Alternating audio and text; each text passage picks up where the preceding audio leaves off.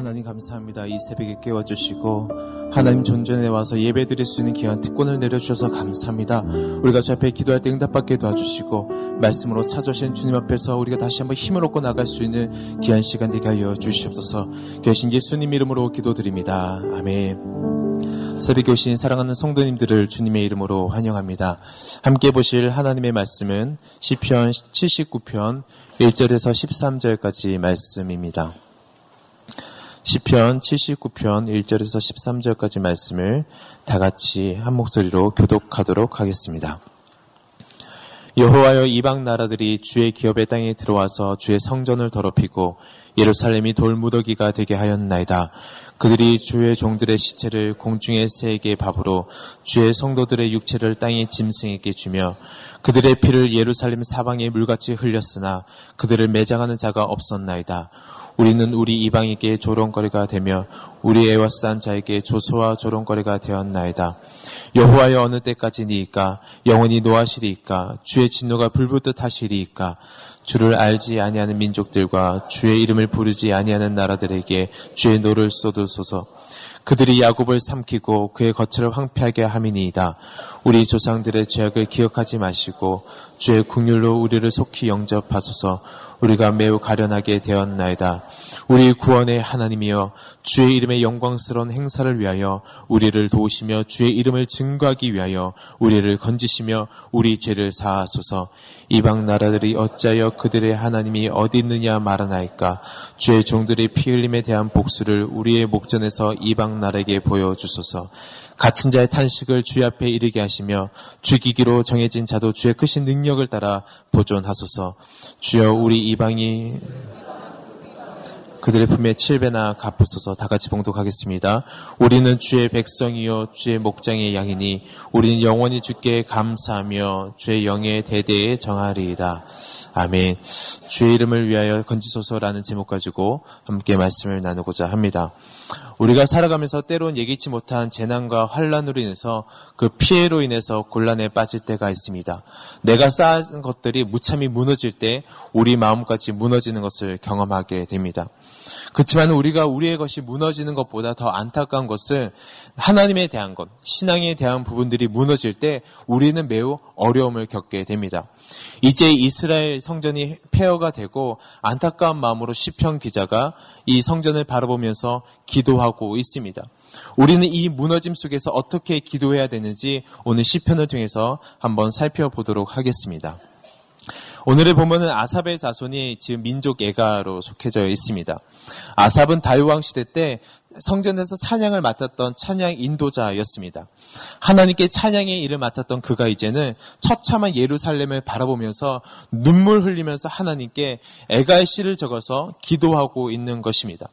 오늘 본문을 나누어 보면 1절에서 4절까지는 이방 민족의 침공으로 인한 처참한 현실에 대한 탄식이 나와 있고 5절에서 8절까지는 주의 국률로 우리를 영접해 달라는 호소의 내용이 있습니다. 그리고 9절에서 12절까지는 구원의 하나님께 드리는 강구와 탄원이 있고 마지막 13절은 감사와 결단으로 기도가 마무리되는 것을 우리는 볼 수 있습니다. 시편을 볼 때 좀 단락을 나누어서 보면 시편을 이해하는데 조금 더 쉽습니다. 근데 본문을 자세히 보면 13절을 제외한 각 단락은 어떻게 시작하냐면 하나님을 부르는 것에서부터 시작이 된다라는 것입니다. 우리 한번 밑줄을 그어볼 때 1절에 하나님이여 라고 되어 있습니다. 그리고 9절에 여호와여 라고 되어 있고 5절에 여호와여 라고 되어 있고 9절에 우리 구원의 하나님이여 라고 시작하고 있습니다. 오늘 시편을 통해서 우리가 알 수 있는 것은 우리의 탄원을 들으시는 분은 오직 하나님 한 분뿐이라는 것을 우리는 시편을 통해서 알 수 있습니다.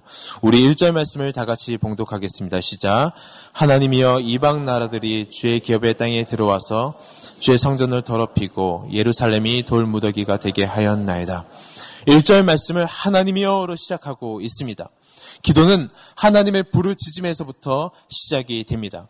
위험에 빠진 자녀가 부모님을 힘껏 부르듯이 바로 하나님께 부르는 것입니다. 부를 수 있는 것은 자녀의 특권이고 하나님이 자녀됨의 증거인 것입니다. 사실 오늘의 본문은 이스라엘 백성들이 하나님께 범죄함으로 인해서 겪게 되는 환란이었습니다.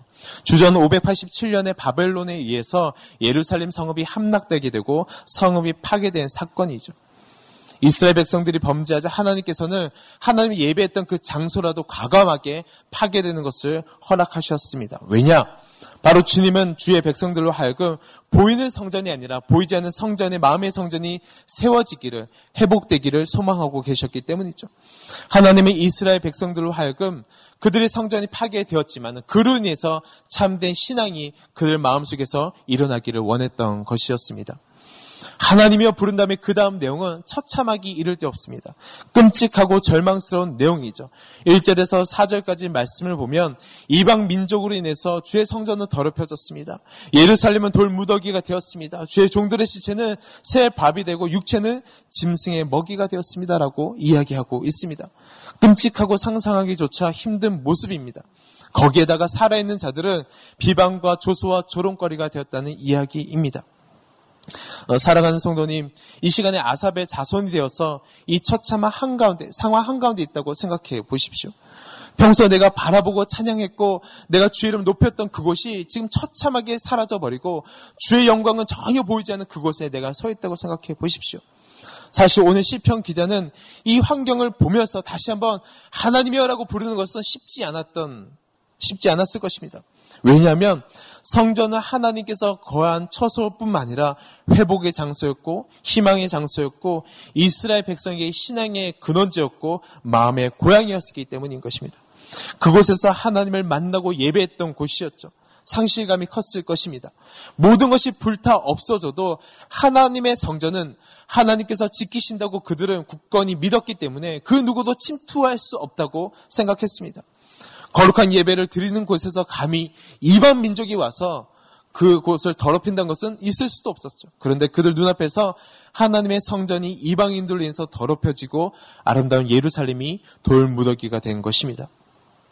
어떻게 보면 그들 신앙 전체가 흔들리는 사건이었습니다. 과연 하나님이 살아계신가? 하나님이 살아계시면 어떻게 예루살렘이 성전이 이렇게 되는 것을 바라보고만 있을 수 있는가? 아마 하나님의 존재 자체가 흔들리는 사건이었을 것입니다. 우리가 살다 보면 이런 일들을 경험할 때가 있습니다. 나의 존재를 흔들리는 사건을 경험할 때가 있다라는 것이죠. 어려운 환경을 겪을 때가 있습니다. 내가 감사하고 찬양했던 이유들이 사라져가는 것을 볼 때가 우리는 있다라는 것입니다. 우리는 이때 무엇을 해야 되냐면 시편의 기자처럼 모든 상황 속에서 다시 한번 하나님을 높이기로 작정해야 되는 것입니다. 비록 죄를 범하여서 하나님의 심판을 받아 만신창이가 되었지만은 여전히 그들은 의지하고 신뢰할 분이 하나님 한 분이라는 것을 알고 있었습니다. 사랑하는 성도님, 이런 끔찍한 상황 속에서 우리가 할 수 있는 일이 무엇일까요? 그저 하나님의 이름을 부르며 탄식하는 것이지 않을까 생각해 봅니다. 아니, 이런 상황 속에서 우리가 해야 되는 유일한 방법이 있다면 바로 하나님이여라고 부르면서 기도하는 방법이 있다라는 것입니다. 이것이 바로 우리에게 주어진 의무이고 특권인 것입니다. 왜냐하면 오직 하나님만이 우리의 탄식에 귀를 기울이시고 이것을 해결해 주실 수 있는 분이시기 때문인 것입니다. 토요일 아침부터 이 본문이 참으로 무겁긴 합니다. 그런데 곰곰이 생각해 보면 우리가 영적인 상태가 이런 경우가 참 많이 있다라는 것이죠. 속을 들여다보면 무너져 있는 것이 많고 말 못하는 일들이 우리 마음속에 많이 있다라는 것입니다. 사탄의 조소와 조롱거리가 된 것이 많이 있죠.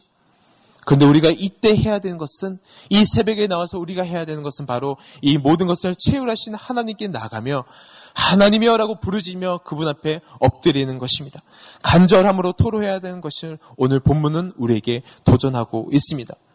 시편을 보면 놀라운 사실이 있습니다. 시편의 기자들은 어려운 환경이 왔을 때 절대 그 환경에 매여 있거나 그 환경을 바라보지 않는다라는 것입니다. 공격이 거세질수록 시편을 바라보면 이쪽에서 공격이 거세지면 신기하게 이 공격하는 이쪽을 봐야 되는데 그들은 공격이 거세질수록 하나님을 바라본다라는 것입니다. 놀라운 사건입니다. 참 신기하죠. 보통은 싸우는 대상을 바라봐야 되는데 시편의 기자들은 여기서 공격이 거세지면 평소에 보지 않았던 하나님을 찾기 시작합니다. 그래서 하나님만을 간절히 소망하고 있습니다. 그래서 시편을 보면 뭔가 이스라엘이 굉장히 어려울 때 하나님과 더욱더 끈끈해지는 것을 바라볼 수 있습니다. 이것이 시편이 우리에게 주는 교훈이고 도전인 것입니다. 바로 믿음의 사람의 사람들의 모습이어야 할 것입니다. 할렐루야. 우리 상황이 어렵습니까? 힘들고 무기력해지고 우리를 절망케 합니까? 그렇다면 우리가 해야 될 것은 이 환경을 바라보는 것이 아니라 믿음의 주여 온전케 하시는 하나님을 바라볼 때 하나님의 구원이 우리에게 들어오는 것입니다. 때로는 우리가 재난 속에서 이해할 수 없는 슬픔 속에서 다시 한번 하나님께서 우리에게 바라시는 것은 우리 마음속에 주님을 모시고 예배하길 소망하고 계신 것입니다. 혹시 이런 분들이 계신다면 비통함 속에서 하나님께 부르짖고 다시 한번 하나님 한 분만 찾게 되는 그런 은혜가 있길 주의 이름으로 축원합니다. 우리 5절 말씀을 다 같이 봉독하겠습니다. 시작. 여호와여 어느 때까지 니까 영원히 노하시리까 주의 질투가 불붙듯 하시리까 어, 본문 5절은 여호와여로 시작하고 있습니다. 첫 번째는 하나님이여로 시작했다면 여호와라는 호칭으로 바뀌게 됩니다. 이름에는 소망이 있고 능력이 있습니다. 성경에서 이름이 바뀔 때는 역사적 사건이 일어났습니다. 여호와라는 호칭은 이스라엘과 하나님 사이에 맺어진 언약에 관계된 하나님의 이름인 것입니다.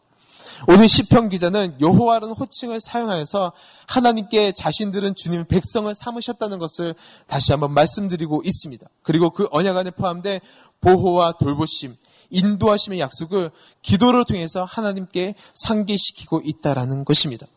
다시 생각해 보면 1절에서 4절까지 처참한 결과는 이스라엘 백성들의 불순종에서 시작된 것이었습니다. 그렇게 생각하면 하나님께 나갈 면목이 없는 것이 사실이죠. 그러기에 시편 기자는 언약의 하나님 여호와 하나님을 부르면서 기도하고 있다는 것입니다. 어떤 언약일까요? 나는 너희 하나님이 되고 너희 나의 백성이 될 것이라는 그 약속 붙잡고 기도하는 것입니다. 이것이 주의 자녀됨의 특권인 것이죠. 부모에게 혼난 자녀가 부모님께 혼났다고 나가서 옆집 아빠에게 가는 부모는 없습니다. 다시 자녀에게 돌아오게 되는 것이죠. 다시 부모님께 돌아가야 되는 것입니다. 기도는 하나님을 찾는 것이고 하나님께 돌아가는 것이고 그 언약을 붙잡는 것입니다. 왜냐하면 변함없는 국률로 우리를 영접해 주시는 분은 바로 하나님 한 분뿐이기 때문에 그렇기 때문이죠. 그런 의미에서 오늘 시편은 정확하게 하나님께 주의 이름을 부른 자와 부르지 않는 자를 구별하고 있습니다. 언약 백성과 언약 백성이 아닌 자를 구분하고 있죠. 1절에서 보면 주의 기업, 주의 성전, 주의 종, 마지막 절에도 주의 백성이고 주의 양이라고 말하면서 하나님께서 책임져 주셔야 된다는 것을 계속 기도를 통해서 하나님께 이렇게 부담을 드리고 있습니다. 그와 반대로 하나님을 알지 못하는 이들은 이방인, 주를 알지 않은 민족, 주의 이름을 부르지 아니하는 나라들로 표현하고 있다라는 것입니다. 즉 우리는 주님의 것입니다. 주의 기업이고 주의 백성이니 불쌍히 여겨 달라는 것입니다. 하나님 불쌍히 여겨 달라고 주의 언약을 기억해 달라고 기도하는 것입니다. 그렇습니다. 우리가 하나님께 나아갈 때 우리가 구원받은 것, 우리가 다른 사람보다 더 착해서 구원받은 것 아닙니다. 우리 모두가 알고 있죠. 저의 모습만 보아도 제 모습 보고 깜짝깜짝 놀랍니다. 와, 이렇게 못된 내가 어떻게 하나님께 구원받을 수 있을까? 깜짝깜짝 놀라게 됩니다. 이스라엘 백성들 본인이 범죄했지만은 하나님께서 구원했다는 하나님께서 우리에게 찾아오셨다는 구원하셨다는 그거 붙잡고 다시 한번 나가는 것입니다. 우리 죄 가운데 있었던 우리들을 구원하시기 위해 독생자 예수님을 보내심으로 그 보혈을 의지하면서 주 앞에 나가는 것처럼 주 앞에 기도할 때 그 보혈을 의지하면서 주 앞에 나가는 것입니다. 이것이 기도인 것이죠. 이 새벽에 우리가 무엇으로 주 앞에 나가시겠습니까? 바로 하나님의 은혜에 힘입어서 보혈 힘입어서 나가는 것입니다. CCM 가사에 보면 자격 없는 내 힘이 아닌 오직 예수님의 보혈로 자격 없는 내 힘이 아닌 오직 예수님의 보혈로 나가는 것입니다. 기도는 바로 하나님의 보혈, 하나님의 그 언약 구원을 의지하면서 붙잡으면서 기도하는 것입니다. 조금 뻔뻔해 보일 수 있죠. 그런데 여러분, 뻔뻔해 보여도 이 방법밖에 없습니다. 우리가 접해 나가는 것 무엇으로 나가시겠습니까? 우리의 의로 나가시겠습니까? 우리의 선행으로 나가시겠습니까? 그렇지 않습니다. 우리가 좀 뻔뻔하여도 우리가 이 새벽에 무릎 꿇을 수 있는 것은 하나님, 내가 이 새벽에 주 앞에 무릎 꿇을 수 있는 것은 주의 보여 의지해서 주 앞에 나갑니다. 하나님, 나를 불쌍히 여겨 주시옵소서라고 주 앞에 나가는 것입니다. 뻔뻔해도 주의 자녀가 할 수 있는 특권인 것입니다. 할렐루야. 어, 신기하게 저희 아들이 이렇게 본인이 잘못해서 넘어지거나 다치면 저의 표정을 살핍니다. 그 표정을 살펴서 얼굴을 바라봅니다. 그래서 슬금슬금 와서 저에게 치대기 시작합니다. 그러면 본인이 잘못했지만은 제가 아들에게 감싸주는 어, 저의 모습을 발견해 보게 되었습니다. 제가 말씀을 묵상하는데 이 생각이 들었습니다. 아무리 우리가 죄를 지어서 범죄했고 그 징계를 당한다 할지라도 또 다른 방법이 없습니다. 바로 하나님께 나가는 방법. 이것이 바로 유일한 길인 것입니다. 이 시간에 기도할 때 하나님께 이거 하나 붙잡고 기도했으면 좋겠습니다. 나의 삶 모든 것이 무너져 있더라도 이거 하나 붙잡고 기도할 때 승리가 우리의 것이고 하나님께서 해결하신 것을 우리는 바라볼 수 있다라는 것입니다. 그러면서 8절에 이렇게 기도하고 있습니다. 우리 8절 말씀을 다 같이 봉독하겠습니다. 시작. 우리 조상들의 죄악을 기억하지 마시고 주의 긍휼로 우리를 속히 영접하소서 우리가 매우 가련하게 되었나이다. 언약의 신실하신 여호와 하나님 앞에 우리가 할 수 있는 것은 회개함으로 주의 국류를 구하는 것임을 오늘 본문이 우리에게 말하고 있습니다. 인간이기에 6절과 7절처럼 야곱을 삼키고 그의 거처를 황폐하고 민족과 나라들을 주의 노로, 노를 쏟아달라는 솔직한 기도도 할 수 있지만 더 중요한 것은 8절과 같이 죄악을 회개하고 주님의 국류를 구하면서 나가야 되는 것을 오늘 본문은 우리에게 알려주고 있는 것입니다. 왜냐하면 하나님과 관계가 해결되면 자연스럽게 이 나머지 관계는 해결되는 것을 우리는 성경을 통해서 발견할 수 있습니다. 하나님과 관계가 똑바로 되면 나머지는 자동적으로 해결이 되는 것입니다. 우리 구절 말씀을 다 같이 봉독하겠습니다. 시작. 우리 구원의 하나님이여 주의 이름의 영광스러운 행사를 위하여 우리를 도우시며 주의 이름의 증거하기 위하여 우리를 건지시며 우리 죄를 사하소서. 1절에서는 하나님이여 5절에서는 여호와여 이제 9절에서는 우리 구원의 하나님이여라고 이야기하면서 우리의 기도의 대상이 나만의 하나님, 개인의 상황의 상황을 넘어서는 상황 개인의 구원을 넘어서는 민족의 구원을 이루시는 하나님이심을 다시 한번 시편 기자는 나타내고 있습니다. 9절부터는 단순하게 말씀이 개인의 복수의 차원을 넘어서서 주의 구원을 영광에 그 이름의 증거를 옮겨달라고 그 증거를 해달라고 이 시편 기자의 이 기도의 방향이 바뀌어진 것을 볼 수 있습니다. 우리를 건져주시고 죄를 사해달라고 기도하지만 그 목적이 처음에는 개인의 복수와 개인의 억울함이 있었더라면 이제 말씀이 후반부로 올 때, 기도가 후반부로 왔을 때는 그 목적이 주의 영광스러운 행사와 주의 이름을 증거하게 해달라고 기도하고 있는 것이죠. 10절에서 보아도 더 이상 하나님의 이름이 떨어지는 것을 하나님 내가 볼 수 없습니다. 기도의 초점이 나에서 우리로, 우리에서 하나님의 영광으로 바뀌어지고 있는 것입니다. 이것이 바로 기도의 능력이고 하나님께서 기뻐하시는 기도인 줄로 믿습니다. 처음에 기도할 때는 내 앞에 있는 문제만 보였지만은 기도하면 할수록 하나님의 뜻과 계획을 발견하게 되는 것입니다. 처음에 내가 기도할 때는 나의 문제가 너무 어려워서 나의 환경이 어려워서 그 문제만 보고 기도했는데 기도하면 할수록 시간이 흐를수록 하나님의 징벌이 아니라 하나님께서 그 속에 숨겨진 축복을 바라보게 되는 것입니다. 처음에 내가 하나님이여라고 부르짖으면서 기도했는데 점점점 기도가 옮겨지는 것을 우리는 발견하게 되는 것입니다. 그리고 감추어진 하나님의 그 구원 사역을 발견하게 되는 것입니다. 그래서 어떻게 보면 고난은 하나님과 나 사이에 있었던 자기의 물들을 치우는 시간인 것입니다.